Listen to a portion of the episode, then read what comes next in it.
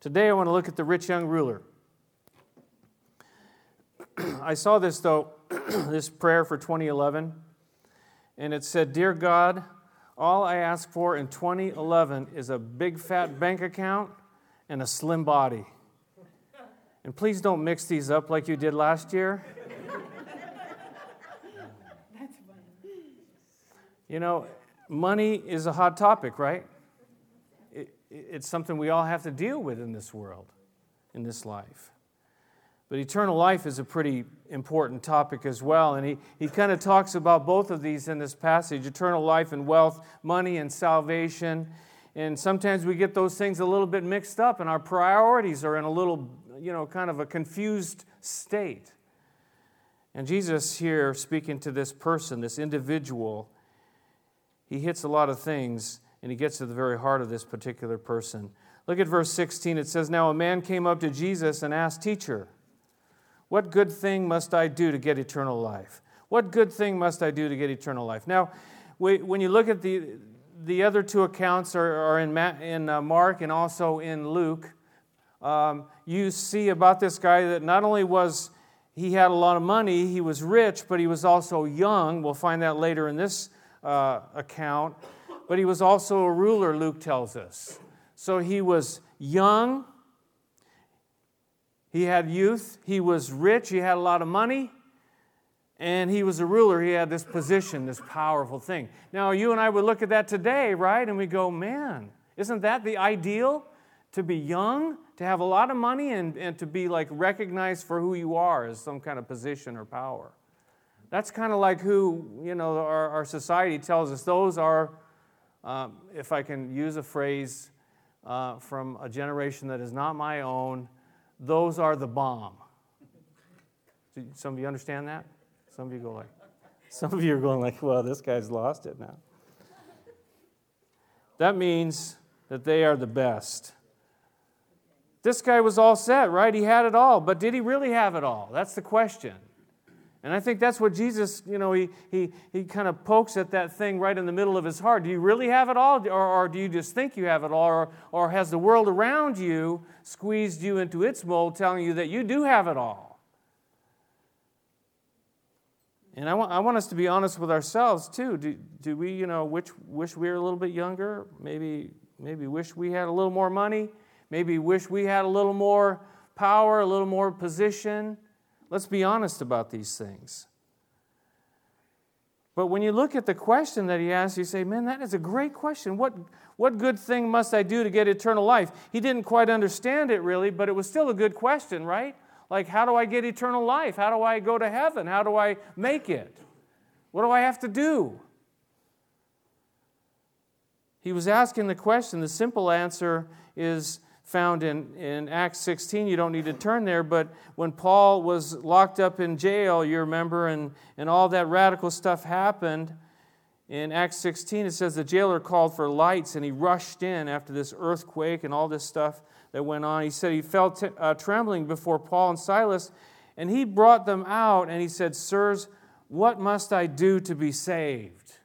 He asked that question What must I do to be saved? This guy's asking the same sort of thing. What must I do to get eternal life?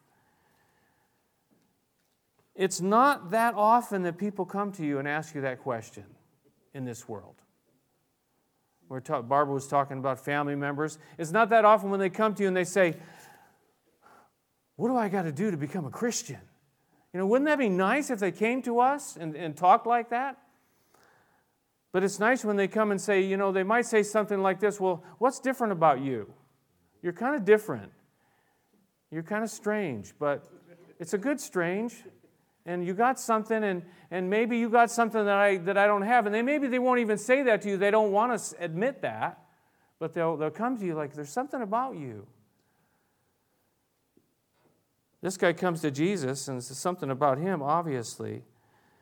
But the answer to the jailer back in Acts 16, Paul and, and Silas said to this jailer, this was their answer. It says, They replied, Believe in the Lord Jesus and you will be saved, you and your household. Believe in the Lord Jesus and you'll be saved. That's the simple answer to this question here in, in Matthew 19, the question in, In Acts 16, the question of all life what must I do to be saved? What do I have to do to get to heaven, to eternal life? Believe in the Lord Jesus Christ. That's it. That's it. Not give a lot of money, not do a lot of things. We're going to see what Jesus asked this guy to do, and we'll talk about why. But it's not doing a lot of things. It's not, uh, you know, a, a system of works to get there. It's believing and trusting in Jesus Christ because of what he did on the cross. Simple. And you can tell people that. Anybody can tell someone that. Believe in the Lord Jesus and you'll be saved. So Jesus continues, verse 17, What do you, or excuse me, why do you ask me about what is good? Jesus replied. He said, There's only one who is good. And if you want to enter life, obey the commandments. Now, Jesus, you know, he, he again, he was somebody special. He was somebody good. He was God come in the flesh. Emmanuel, God with us. The goodness of God is, is truly where we start. And, and the other accounts say, Good teacher, what must I do? What's a good thing? And, and that's why he says, Why do you ask me about what is good? There's only one who's good, and that's God. In other words, we can't do it. What must I do to get eternal life? Well, there's only one who's good, right? Do you kind of get the understanding? There's only one who's good, and it's not you, it's not me. If, if it got down to what good thing can I do, uh, there aren't any things, Jesus would say. If you went to him and said, Listen, tell me the one good thing that I can do in terms of a work or an act and that can get me into heaven, he'd go, Hmm, no. Don't get confused because we're going to see what he asked this guy to do. It's very interesting. But only God is, is good and we can't do it. And then he says to him, If you want to enter life, obey the commandments. Again, why was the law given? Can anybody tell me? To show us that we couldn't do it because we were sinners, to show us our sin, to be a schoolmaster to lead us to Christ, to the answer, the one who does have the answer, the one who is good, the one who can get us there, you see. But you might be thinking when you read this, you go, Where, where's Jesus going with this? You know, works is a, you know, he's telling him to obey the commandments. But Jesus knew this man's heart. He knew what he was doing, as he always does. He knows what he's doing in our lives, and he knows your heart. He knows my heart. He knows what he's doing with me and with you. How many times, though, we get, we, we get so frustrated, we, we, get, you know, we get anxious, we don't know what's going on, and we, and we, and we think, God, you don't really, do you really know what you're doing? With me? Now, you may know what you're doing with that other guy or that other girl, but or do you really know what you're doing with me? Because this doesn't seem like right here. But he does know what he's doing. Look at verse 18. He said, Which ones? The man inquired. He kind of perks up a little bit. Oh, which ones? And Jesus replied, Do not murder, do not commit adultery, do not steal, do not give false testimony, honor your father and mother and love your neighbor as yourself. He gives these part of the Ten Commandments. And then he gives that the last one is part of the greatest commandment that we've, uh, we see in the, in the Gospels. Love the Lord your God with our heart, soul, mind, and strength, and your neighbor as yourself. When someone asks him, What's the greatest commandment? So he gives these commandments to him. He gives these to, uh, to this rich young man who had it all, really. But look what he says in verse 20. He says, All these I have kept. The young man said, What do I still lack? What do I still lack? In other words, he says to him, You know, I've been doing all those things. I didn't, you know, I, I haven't killed anybody. And some of us think this way too. I haven't com- killed anybody. I haven't, I haven't committed adultery. I haven't stolen anything. I haven't lied about anybody. My father and mother, I love them. I honor them. But he still knew he wasn't there, you see. Deep inside, he knew, what do I still lack? I've done all those things. If those are the things that I need to do, well, I've done all those things, but, but you know, I'm not there, he says. There was still a void. There was still this emptiness within him that he knew that just doing those things didn't do it, didn't cut it, didn't make it happen. And as we'll see here, there was really there was something in the way. What more can I do? Well, Jesus is going to point out there's something in the way. Look at verse 21. He says, if you if you want to be perfect or complete, he says, go, Sell your possessions and give to the poor, and you will have treasure in heaven. Then come and follow me. The answer ultimately was you need to follow me. You need to believe in the Lord Jesus Christ. But he said there's, there's something that, that's kind of in your way. He says, Go sell all of your possessions and give them to the poor, and you'll have treasure in, in heaven. Interesting thing I want to point out to you is that Mark, Mark adds these words that, that, that Jesus looked at him and loved him and said, One thing you lack go sell your possessions, give to the poor.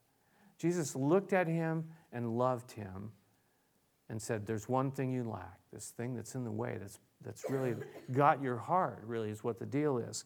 And, and but, but Jesus loves you and I enough to tell us the truth about ourselves. When the, when the young man heard this, verse 22, he went away sad. Why? Because he had great wealth. When the young man heard this, he went away sad because he had great wealth. He had possessions, and, and Jesus kind of put his finger right on what it was for him.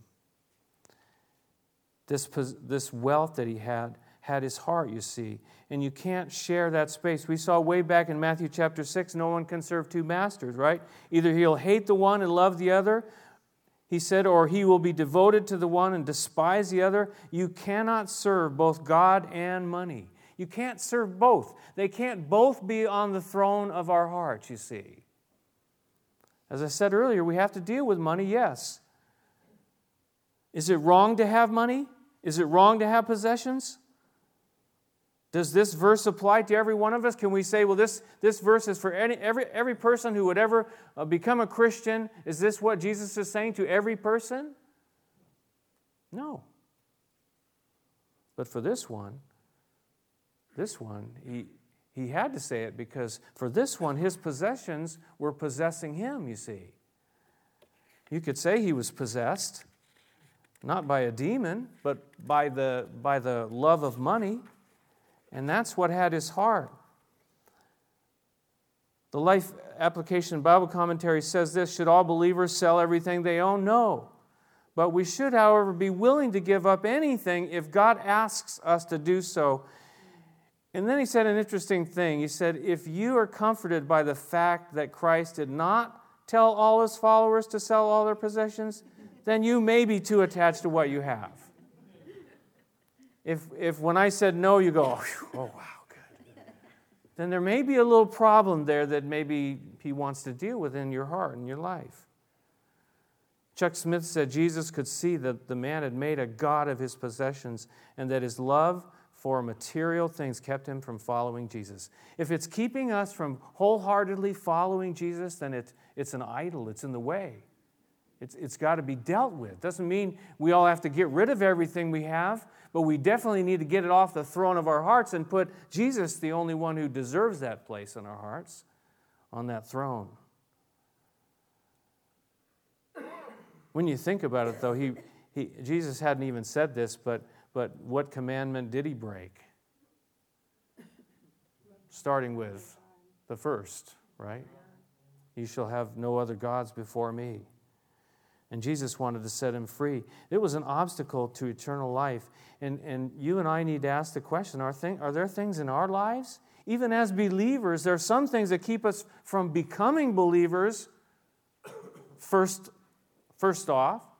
Some things in our lives we're not willing to you know, put aside, to look at differently because we just love them too much. But even as believers, where these things begin to crowd in again and take that place that, that maybe we gave to Jesus and then we, we, we want to give it back to these other things. And He really doesn't have that place in our hearts and lives. Maybe it's a relationship. Maybe it's pride. Maybe it's certain things. Maybe it's a certain activity. Maybe it is money. What's in our way? It says he went away sad, and, and Barbara talked about you know, choices, choose life. Well, did he choose life? Did he choose life? No, he chose his possessions, he chose his money, he chose his wealth over life. His question was, What good thing must I do to get eternal life? It's follow after Jesus, but he chose, instead of following Jesus, he chose to follow after his wealth, his possessions. Someone else said his, his love of money proved to be the strongest force in his life, and he went away sorrowing. And disobedience always depresses. Disobedience always depresses. Verse 23. Then Jesus said to his disciples, and this was kind of a teaching opportunity. The, the, uh, the man came and asked him, you know, this, these questions, but Jesus now, you know, and he has left, but now Jesus is speaking to his disciples, using it as an opportunity to teach. And he tells them, I tell you the truth, it is hard for a rich man to enter the kingdom of heaven.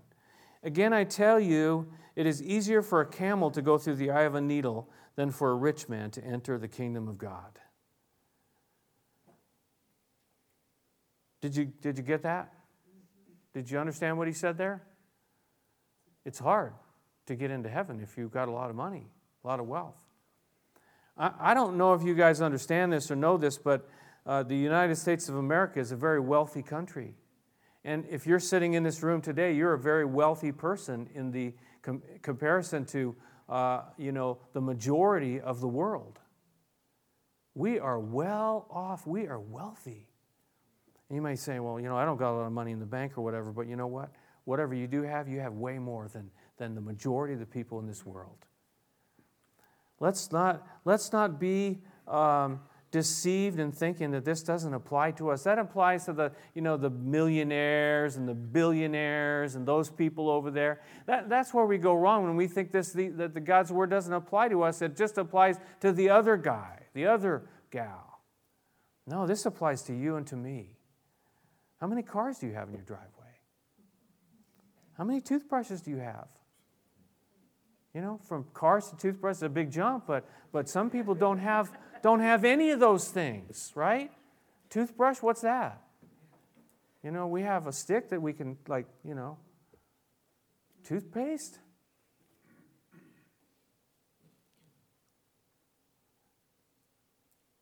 But, you know, I thought wealth was good. Isn't that the American way? Isn't that the American dream? I thought that was the answer, isn't it? What's the problem with it? It's not that it, it, it, in itself is, is bad, it's that we put our security, we find our security in the things of this world, in the things like money. I want you to turn back with me to Deuteronomy chapter 8. Uh, Deuteronomy uh, chapter 8. I don't know what that uh, chapter was uh, that Barbara, uh, that was Deuteronomy 30. Deuteronomy is an awesome book, you know. Don't be afraid to read it.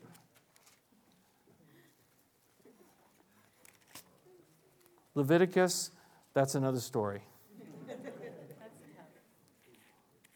I'm just kidding. I, think we should read every book in the Bible. But, but what happens is people start in Genesis and then they get to Exodus and they love that. And then they get to Leviticus. Le, can't even say it. Leviticus and then they just stop and then they don't read the Bible anymore. Well, I tried that. I tried that. Don't stop at Leviticus. Jump ahead to Deuteronomy. N- numbers. We, we did numbers here, and that was awesome.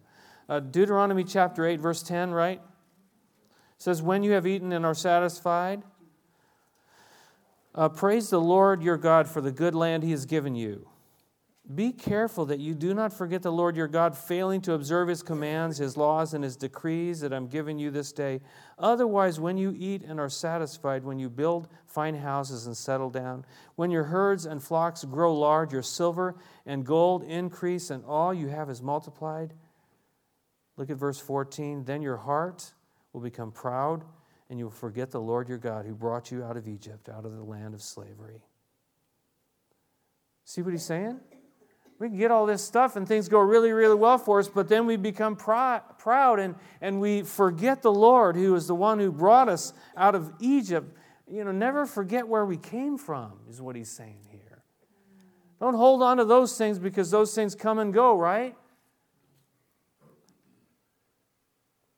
Jon Courson asked this question, you know, why should I pray or seek God when I can consult my banker or my stockbroker?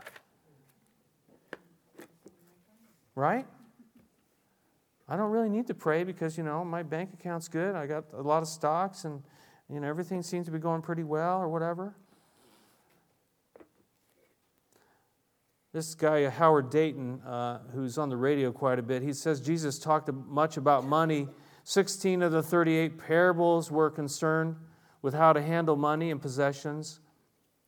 He says in, in the Gospels, an amazing one out of 10 verses, 288 in all, deal directly with the subject of money. The Bible offers 500 verses on prayer, less than 500 verses on faith, but more than 2,000 verses on money and possessions. Why is that? Because he's trying to get some kind of message through to us that we need to be careful. We need to have our priorities right. Again, not, I'm not here to bash on money. Does anybody have any extra? we all need it to survive, but, but, but we don't need it in here. We need it outside. We need it to take care of the external things, but the internal things, we need Jesus Christ to survive. That's how we're going to survive. One man's perspective, he said this radical faith doesn't mean that we give up our, uh, uh, that we all give up our money and become indigent, but it does mean that we give up the antiquated illusion that money isn't evil. This is one man's perspective now. He says we must face up to the frightening fact that anything money touches, it corrupts, it corrupts, including us. Money is evil and therefore extremely dangerous. He says we should be running scared. We should fear money. We constantly need to check and recheck what money is doing to us, have a periodic money checkup. All of us had better start learning how to say no to money because if we don't face up to the damage it is causing, we may find ourselves and the institutions we love destroyed by it. This is a guy, Mike Yaconelli. He wrote in the, uh, a, a, a paper called The Wittenberg Door back in 1985. Maybe a little bit extreme, right? Just a little bit. We should be afraid of it because especially when your bank account starts getting bigger, you, you should be a little fearful like, whoa, I got to be careful. That's not going to control me. That's not going to have me. I have it, but it doesn't have me. You look at a guy like Howard Hughes, right? He got all the money that he could get, and what did, what did he, what happened to him? He went insane. He became a recluse. He locked himself into like hotel rooms or wherever he lived and, and you know, no light would come in, nothing. It, it consumed him. You know the passage I'm going to ask you to turn to next. Who can tell me what it is?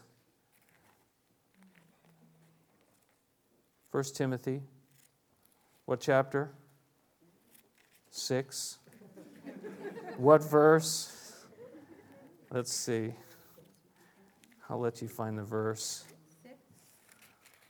There you go. Well, that whole section, let's just read it all, okay? Starting in verse 6. Godliness.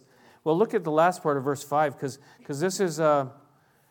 This is a, a, a, misconception, a false doctrine, a false teaching, the, whole health and wealth kind of uh, gospel that has been propagated. It kind of comes and goes you know that if you become a believer that god is just going to bless you and that and it's all you know that it's all about getting more money because god's going to bless you and, and you're going to be wealthy healthy and wise and maybe not so wise.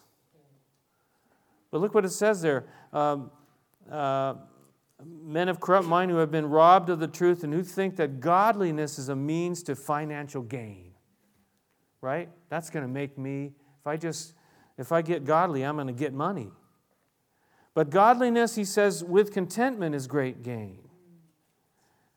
Being content with what we have. For we brought nothing into the world, and we can take nothing out of it. But if we have food and, food and clothing, we will be content with that. There's something to be said about being content with what we have. Verse 9, he says, People who want to get rich, and that doesn't mean to get me, to get money fall into temptation. Sorry about that. Fall into temptation and a trap and into many foolish and harmful desires that plunge men into ruin and destruction. Did you see that? Did you see what he's saying there? That, that if we're going after those things, what it's gonna, how, where it's going to lead us, how it's going to affect us?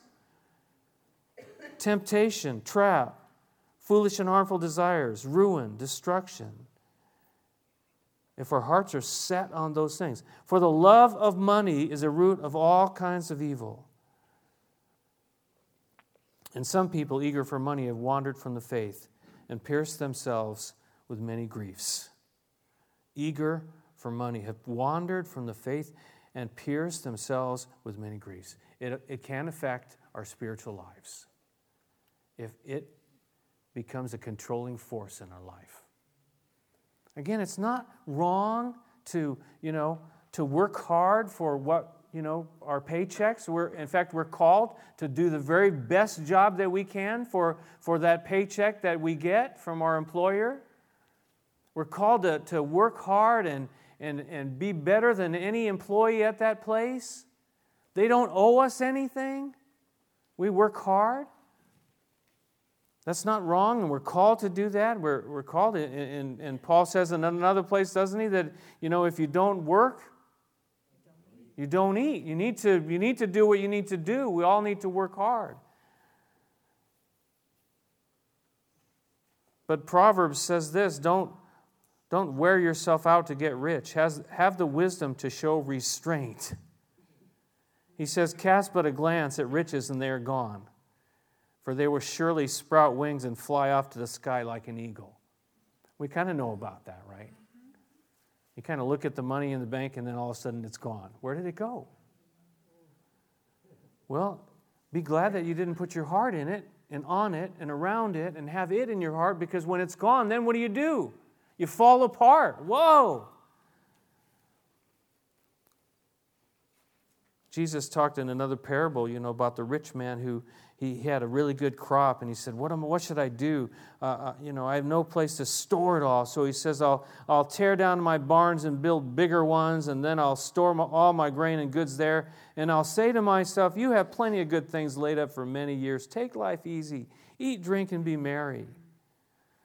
But God said to him, You fool, this very night your life will be demanded from you, and then who will get what you have prepared for yourself? He's trusting in that, and, and, and, and, and you know, we don't know. He says, This very night your life will be demanded from you.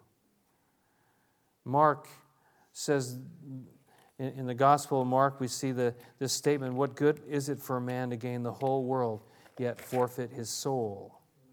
to gain the whole world yet forfeit his soul. You can get everything, but, but if you haven't got it in here with Jesus, forget about it. It's not worth it. It's not worth it. I want to read you two, two more uh, quotes, and uh, then we're going to have communion. Let me read you this because I really like these two stories, and, and we will close. For every verse in the Bible that tells us the benefits of wealth, there are 10 that tell us the danger of wealth.